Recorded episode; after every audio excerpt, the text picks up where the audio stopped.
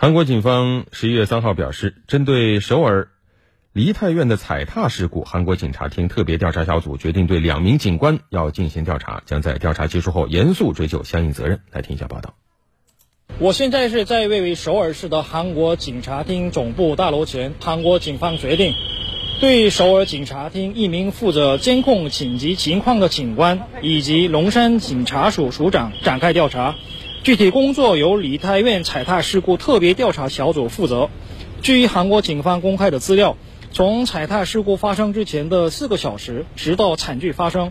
韩国警方一共接到十一个报警电话，却仅仅出动了四次，并且没有采取切实应对。据了解，当时首尔警察厅负责监控情况的警官刘美珍，并没有意识到紧急状况，并及时向上级报告。被指控玩忽职守，龙山警察署署长李仁仔也因为到达事故现场过晚，迟迟没有向上级汇报情况，被指控没有完成相应职责。梨泰院踩踏事故特别调查小组表示，将进一步详细调查两人对事故应对是否及时，并将严肃追责。此外，从昨天开始，特别调查小组。